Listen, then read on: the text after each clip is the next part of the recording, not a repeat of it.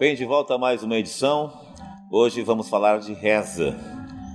Muitas perguntas que chegam até nós dizendo o espiritualista ou espírita reza.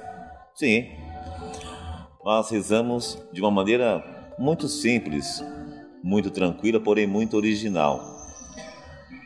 O espiritualista, ele interage com a vida todos os dias. E quando buscamos a presença de Deus, nós entendemos que o efeito dele é a vida que nós temos em abundância. Primeira frase que o espírita faz em sua reza é agradecer. De alguma forma, todos nós precisamos nos purificar e utilizamos a reza como recurso de purificação. Nós não sentimos necessidade de pedir nada para Deus, porque já temos a vida.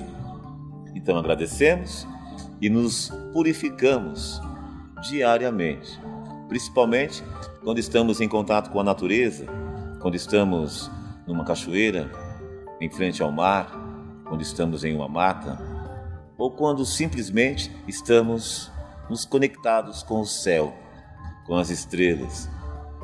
Reconhecemos Deus através da nossa própria vida.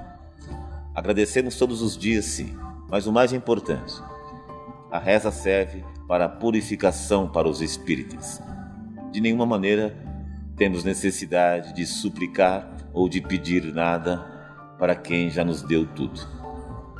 Muito obrigado e até breve com mais uma edição.